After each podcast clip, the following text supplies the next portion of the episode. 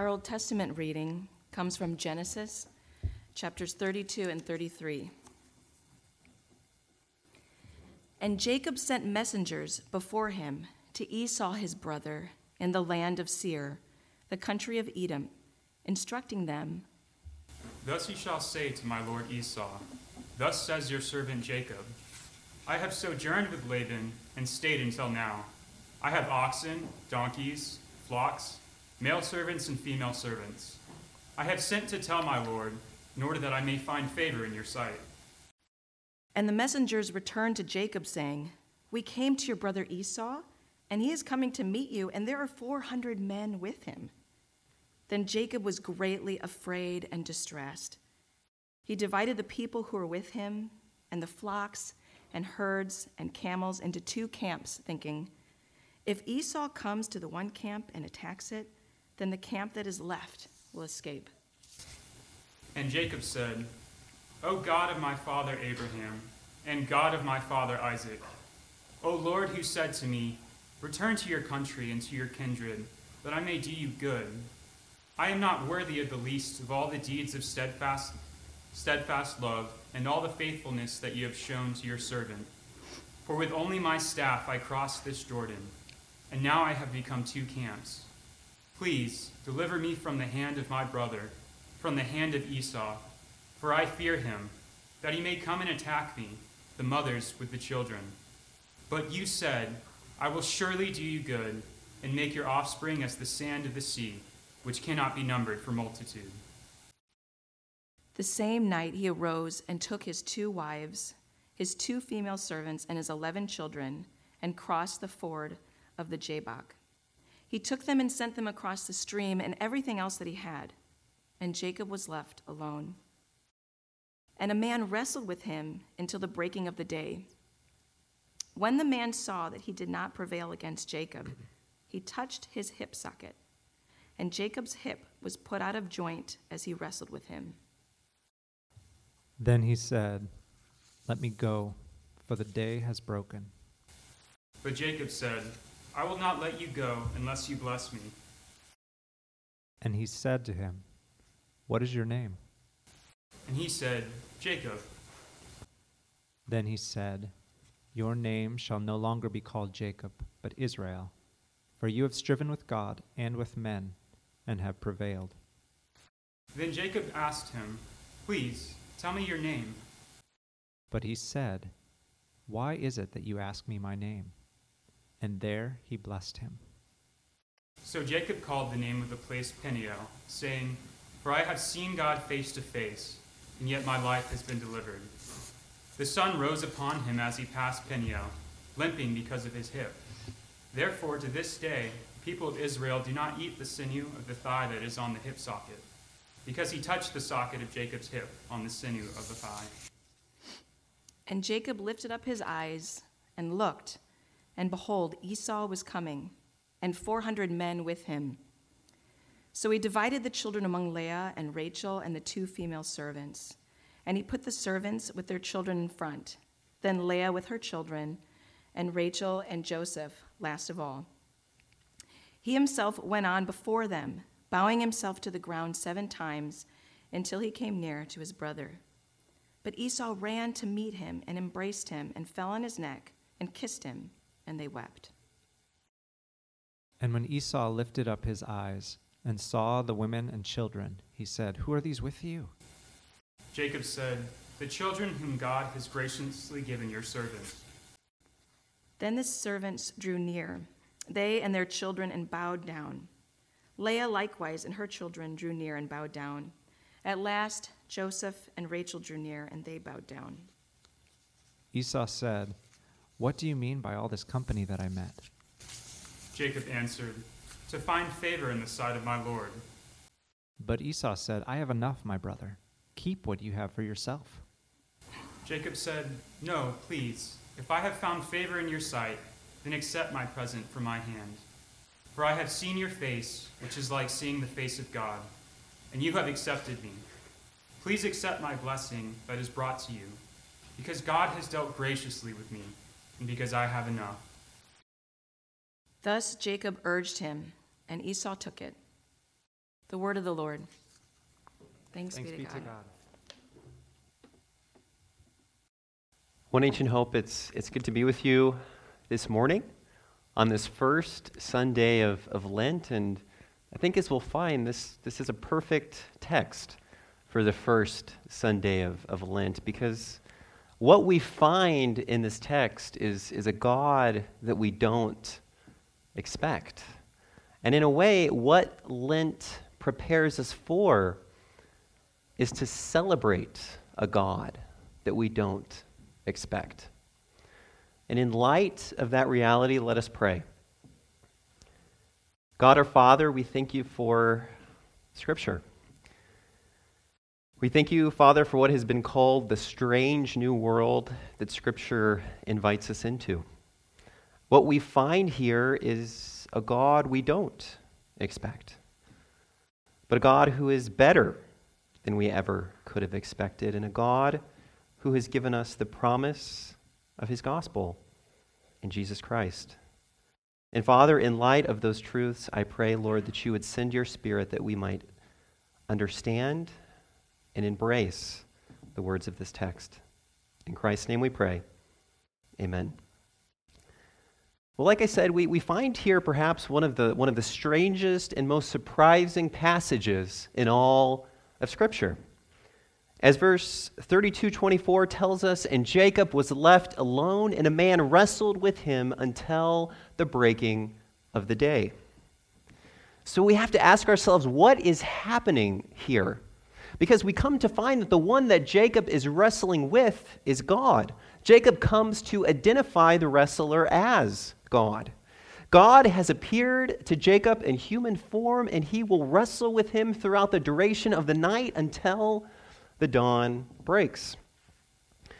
So, what are we to make of this? Well, let's begin by, by framing this encounter, by, by showing that the shape of this wrestling is actually much more familiar than we might initially think. The reformer John Calvin, in, in commenting on this passage, he says that in this wrestling, what we find is the very picture of the Christian life. What might at first strike us as absurd is actually, upon deeper reflection, what we every day experience. Calvin writes, quote, For as all prosperity from God's, sorry, for as all prosperity flows from God's goodness, so adversity is either the rod with which he corrects our sins or the test of our faith and patience. End quote. Calvin is reminding us that everything that happens to us, well, it's received from the, from the, the loving and sovereign hand of God. And often what we receive is adversity. Often what we receive are very painful circumstances. Yet, as Calvin tells us, these are intended by God to grow us, to grow us in faith and to grow us in patience. They're meant to mature us. But to be sure, this is not an easy process. And so, Calvin, commenting on this passage, he says it's appropriate that what we find here is, is a picture of what he calls hand to hand combat. And Calvin goes on to write, quote, Therefore, what was once exhibited under a visible form to our father Jacob is daily fulfilled in the individual members of the church, namely, that in their temptations it is necessary for them to wrestle with God. End quote. Calvin is telling us that the Christian life is a life of wrestling with God. But if that's the case, then, then what are we to make of, of this verse of, of 3225? When the man saw that he did not prevail against Jacob, he touched his hip socket, and Jacob's hip was put out of joint as he wrestled with him. What does it mean that he did not prevail against Jacob?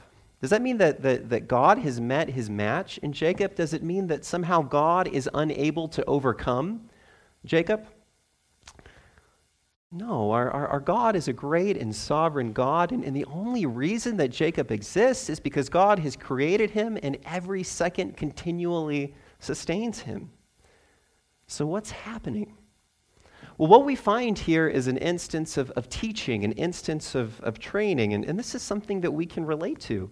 If you're, if you're teaching someone the skills that they need for a game, especially if, if they're children, well, you don't use your full skill. You don't play your hardest. If you're teaching a child to play chess, you don't play as a chess grandmaster. The game would go so quickly, there would be no place for the child to learn. And in the same way, if you're teaching a child tennis, you're not going to play like you're at Wimbledon. If the child can't return any shot, well, the kid has no time, no place to learn. You have to stoop down, you have to condescend, you have to, so to speak, play gently. And of course, as the child grows, you're going to play, you're going to change the way that you, you play because what you want to constantly do is, is challenge the child. But you don't want to crush the child.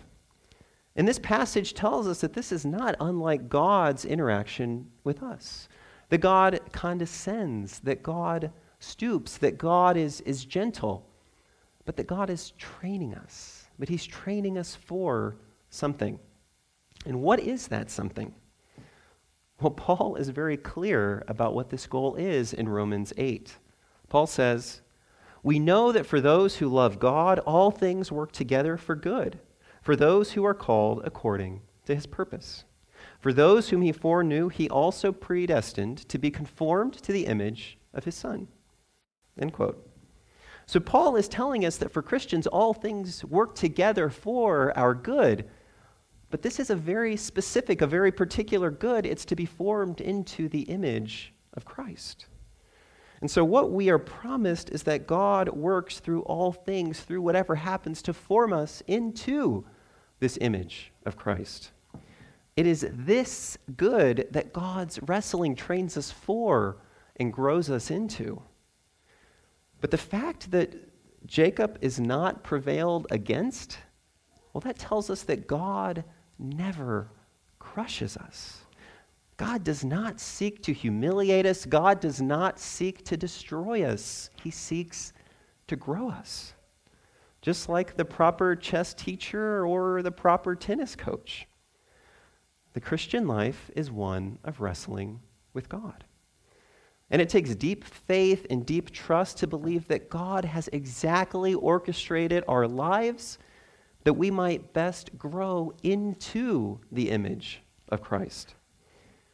And we, we, we mentioned this quote in an earlier sermon, but, but I think it's appropriate here as well. This is from Pastor Tim Keller. He says, God will only give you what you would have asked for if you knew everything He knows. God may bring very hard things into our life. And all of us at some point will face sickness We'll face death. We'll face loss. And we have to ask ourselves what hardships are we now facing? Illness, unemployment, rejection, professional failures, unfulfilled hopes and, and longings, deep, deep parental struggles. And I ask this with, with trepidation. How do these hardships have the potential to form us into something that nothing else could? How do they call us to know and trust God in ways that no other circumstances could offer? And this is not an easy question, and there are no easy answers to this question. But if God is good, and if God truly, truly does seek our good, and this is a question as Christians that we must keep asking and asking and asking.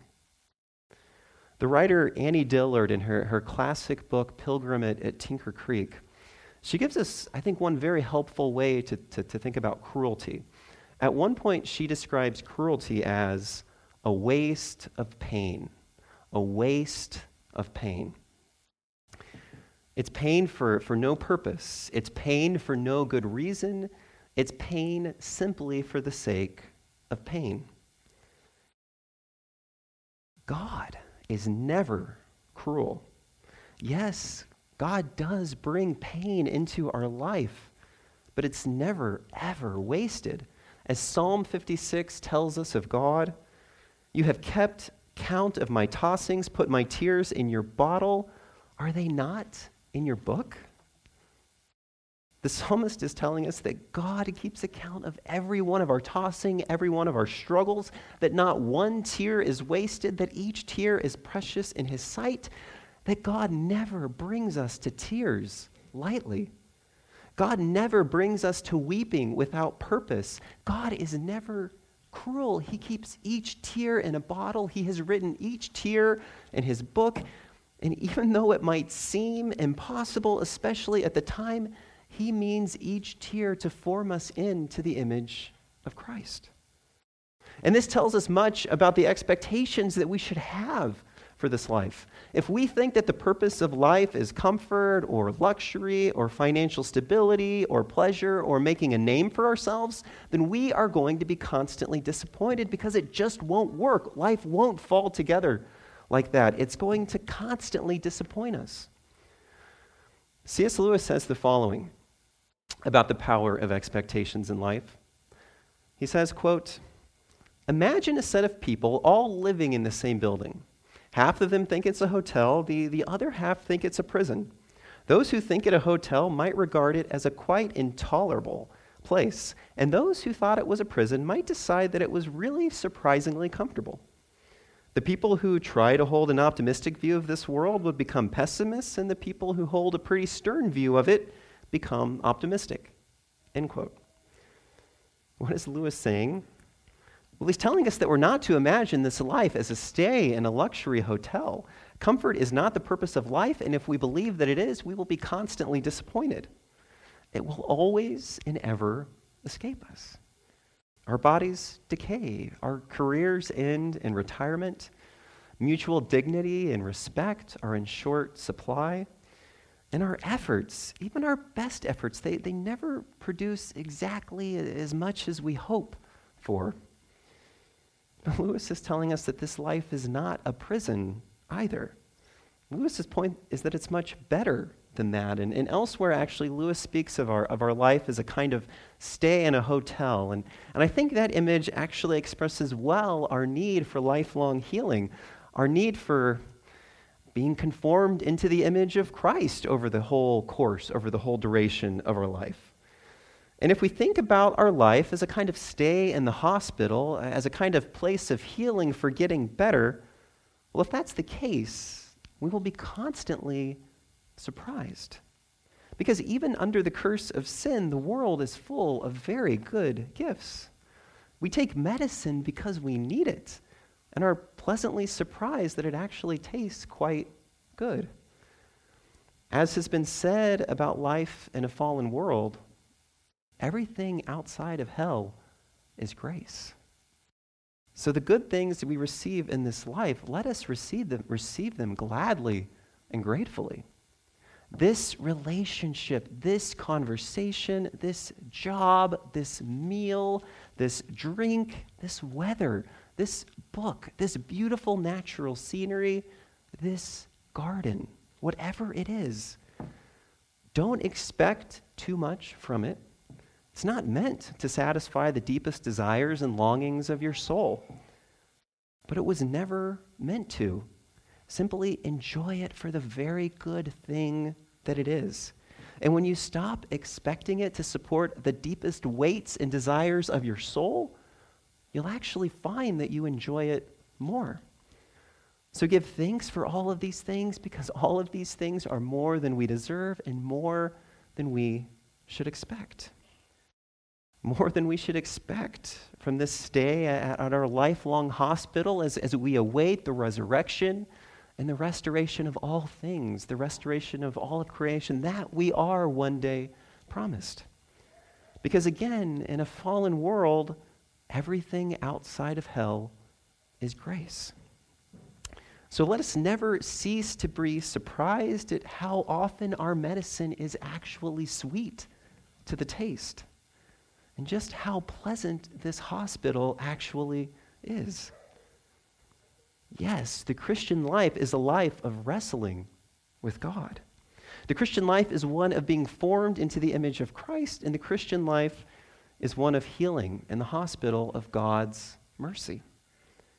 But in this wrestling, God does not prevail over us. He does not crush us. He does not humiliate us. He grows us. He heals us. He strengthens us because He loves us.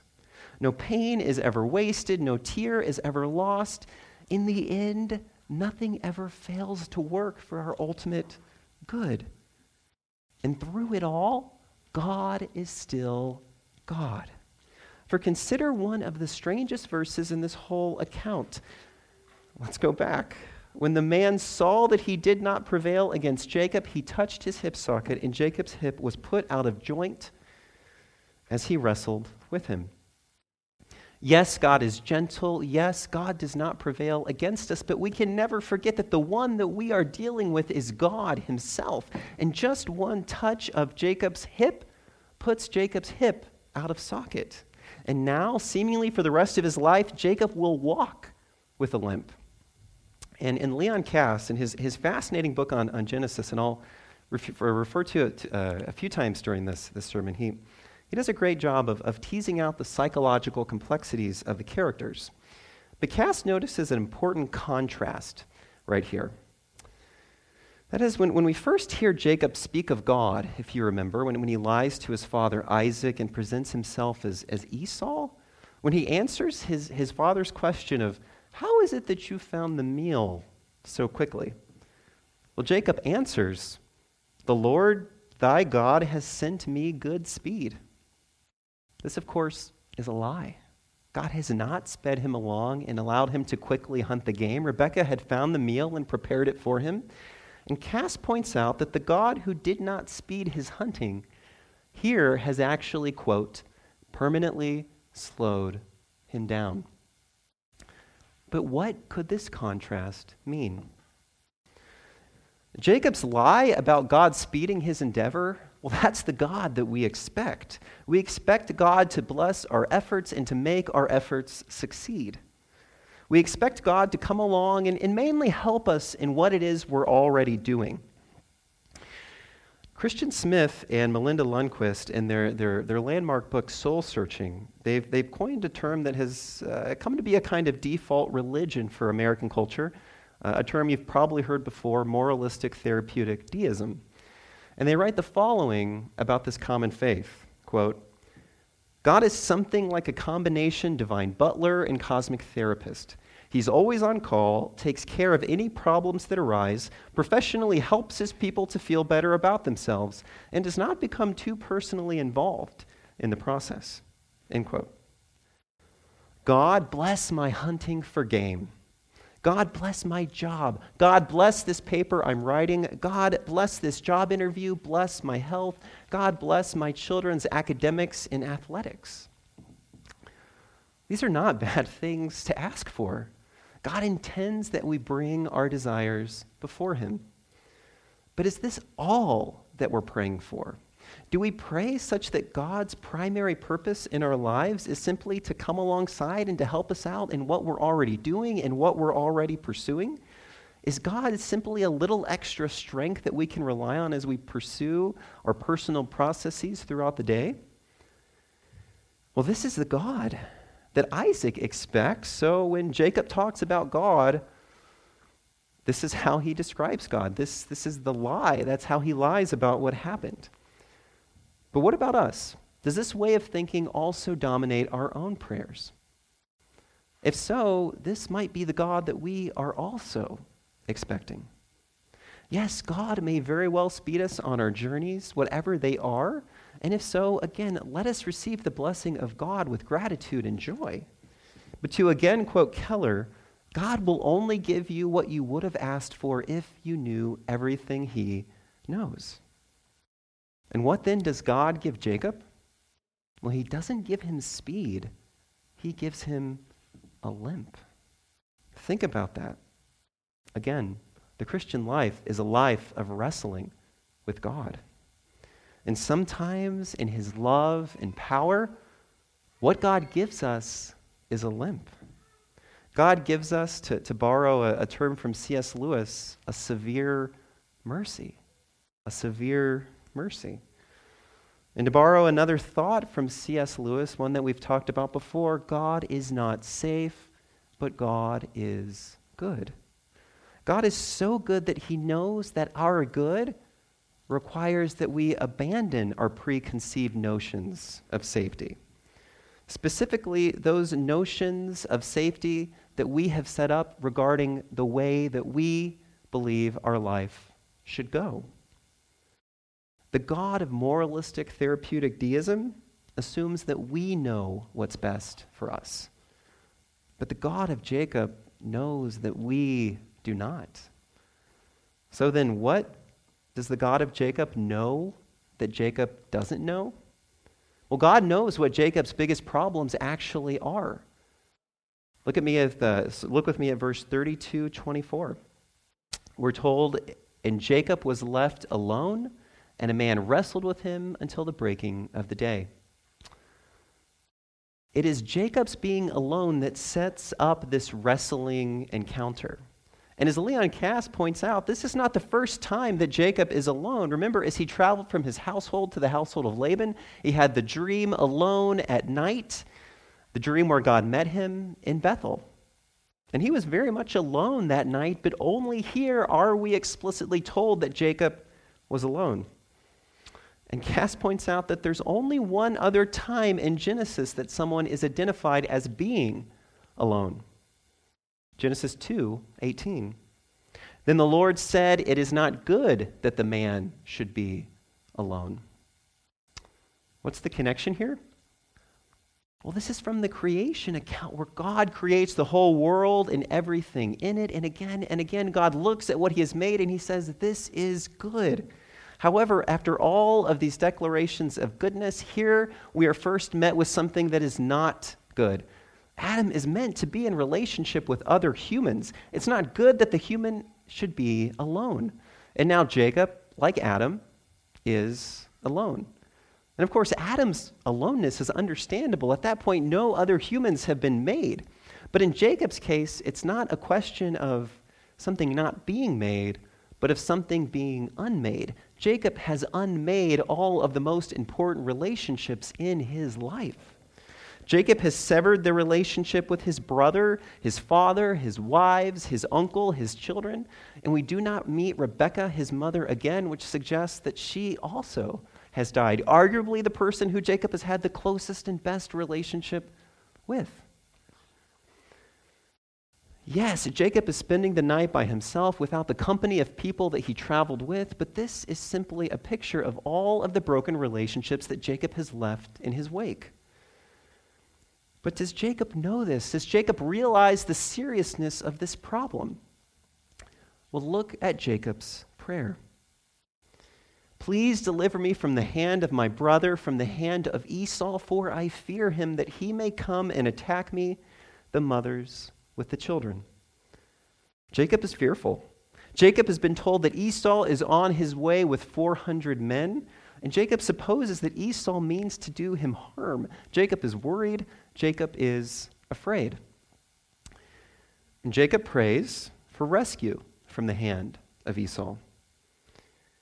He fears what Esau might do to him, and he wants to escape that. However, what we don't find in the prayer is any hope or at least any mention of reconciliation. There's no prayer for the mending of the severed relationship between the two brothers. Jacob does not realize the full danger that he is in, the danger of being alone. He fears the consequences of the relational breakdown more than the breakdown itself. He does not fear a life of resentment and alienation from his brother but what action a resentful and alien bro- alienated brother might take against him. We might say that Jacob fears the symptoms, but he does not fear the illness itself. Jacob simply seeks to appease Esau, to escape his wrath, to, to lessen his anger. And Jacob's not wrong to fear this. Jacob should fear the harm that Esau might cause him.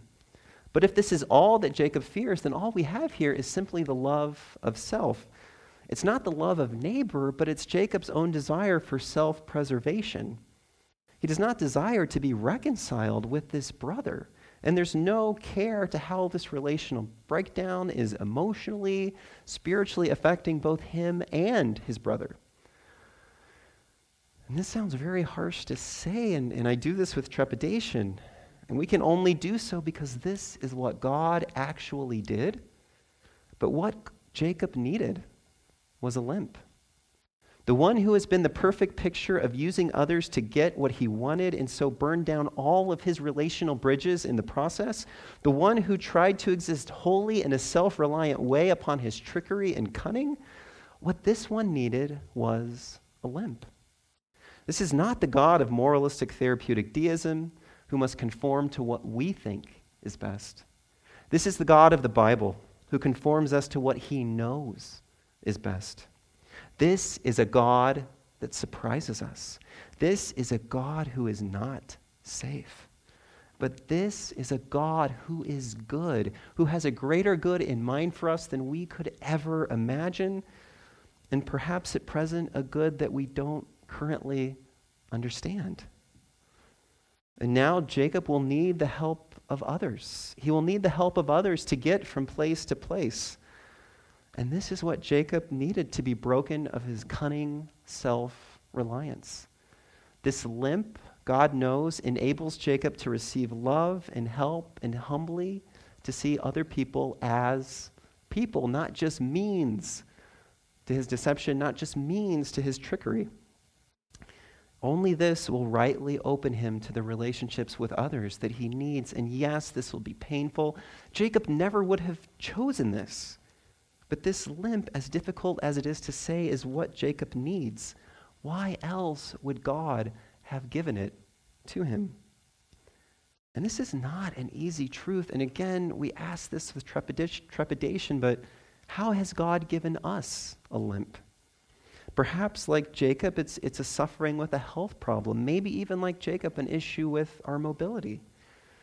Or perhaps it's a hardship with, with our job, with our finances, family, some kind of rejection, or a million other things that would make us reliant on other persons in new ways. Again, there's no easy answers here, but we know that God loves us and He works all of these things for our good. And so we have to ask how are these hardships calling us to receive help to receive love, to receive support from others in ways that we never would have done before. If you are struggling, if you are suffering, please reach out to people in this community. God uses our limping to bring us together as a church. These things that cause pain and suffering, they're not good things. A Christian is never called to say that a bad thing is good. But we are called to trust God, that God uses all of these for our own good through his sovereign and loving orchestration of our lives.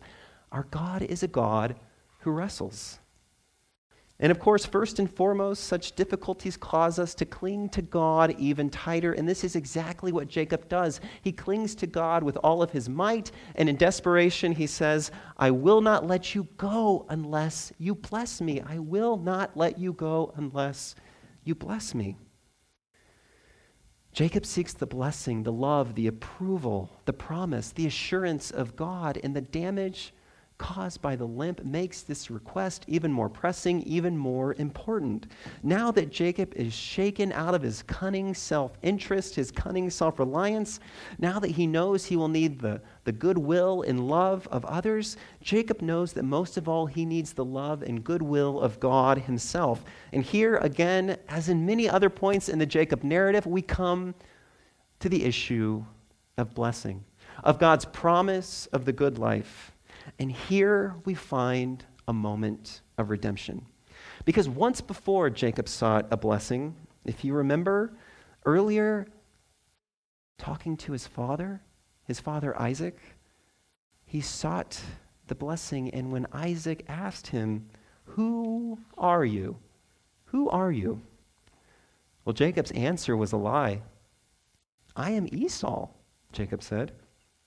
But here, it's not Isaac, but God himself who asks, What is your name?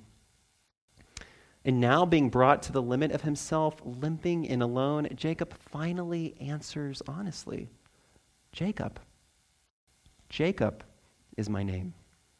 As Leon Kass writes, and, and this is a bit of a long quote, but it's, it's so good. Quote, Unlike the episode with his father in which Jacob lied to Isaac about his identity, Jacob this time answers truthfully. In a word, Jacob. But this act of self naming is also and more profoundly a confession I am Jacob, Yaakov, the heel catcher, the supplanter, the deceiver, the one who prevails over his opponents by means of guile and trickery. Jacob, for the first time, is compelled to confront his previous being, to describe his character in this act of self declaration. This truthful confession of his dubious character is part of what makes Jacob eligible for renaming. End quote. How can this be? Shouldn't Jacob receive God's wrath and punishment for this confession of who he really is? I mean, think of all the things that he's done all of the lying, all of the cheating, all of the deceiving.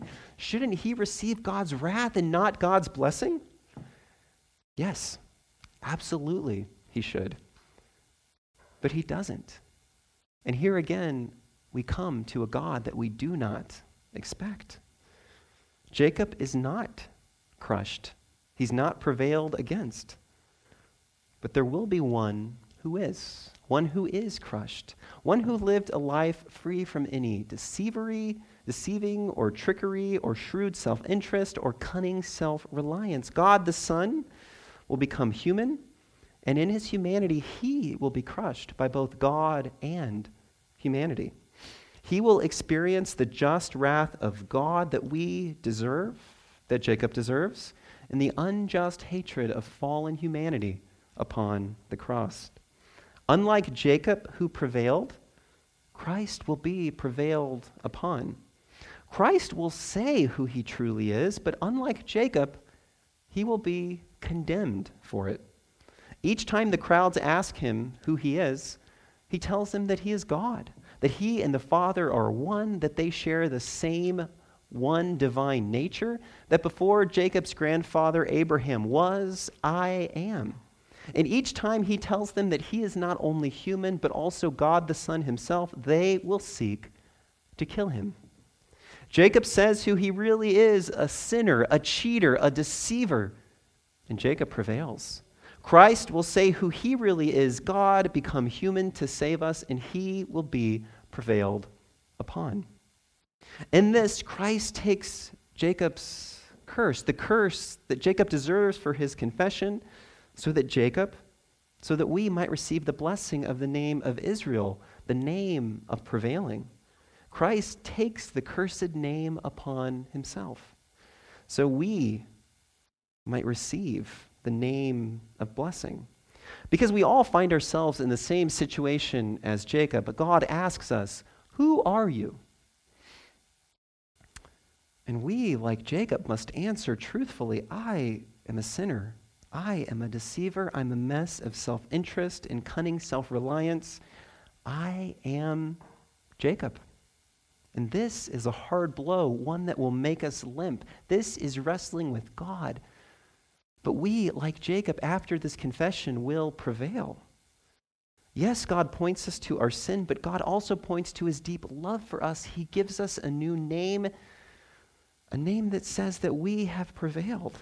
And God gives us the same blessing that Christ himself receives at his baptism. You are my beloved child, in whom I am well pleased.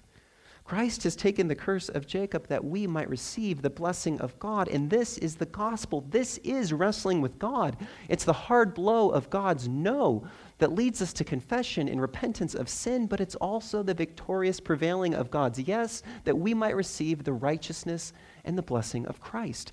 By faith in Christ alone do we receive this blessing. By faith in Christ alone do we receive this new name. And just like Jacob, we must cling to God in Christ. And this blessing changes everything, it changes Jacob.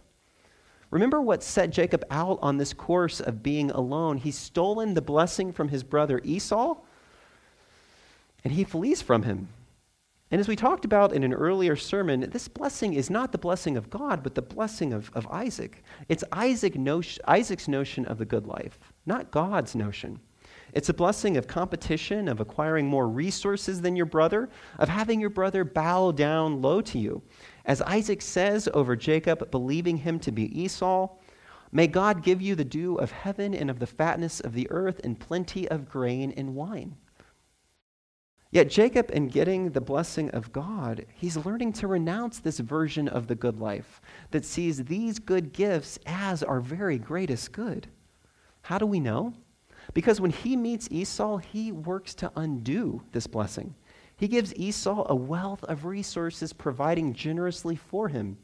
And Jacob insists on this, even when Esau assures Jacob that I, I have enough. You don't have to give this to me. And that's because it has actually become a gift and not just a way of appeasing and pacifying his brother. Jacob insists that Esau takes it. He gives Esau the dew of heaven, the fatness of the earth, plenty of grain and wine. But remember, there's, there's more to Isaac's blessing. Let people serve you and nations bow down to you. Be Lord over your brothers, and may your mother's sons bow down to you. Well, this too is undone between the reunion of Isaac or Jacob and Esau. We find Jacob himself went on before them, bowing himself to the ground seven times until he came near to his brother. And when addressing Esau, how does Jacob speak? Well, he repeatedly refers to him as my Lord, and Jacob calls himself your servant. In undoing the blessing of Isaac, Jacob bows low to his brother and he comes before his brother as a servant. Now that Jacob has received the blessing of God, he is ready to begin mending his aloneness. His God and his limp will begin to change all of the ways that he relates to others. God is now ready to begin cultivating again all of these broken relationships. The blessing of God is not based on competition. It's not about divvying up some finite and limited resource. It's about receiving the love and approval and delight of God and the promise that all things, and especially the hardest things, are used by God for our good to conform us into the image of Christ. Therefore, like Jacob, let us give generously and bow low to the ground with each person that we meet. And like Jacob, whatever form our limp takes, let us ask and receive the love and support of others. Let us pray. God our Father, we thank you that you are a God that we don't expect. We thank you that you are a God who wrestles with us to grow us, not to crush us. And we thank you, Lord, that you yourself were prevailed upon. You were crushed by God and humanity and your Son, Jesus Christ. Help us to cling to that. Help us to know that. We ask these things in Christ's name. Amen.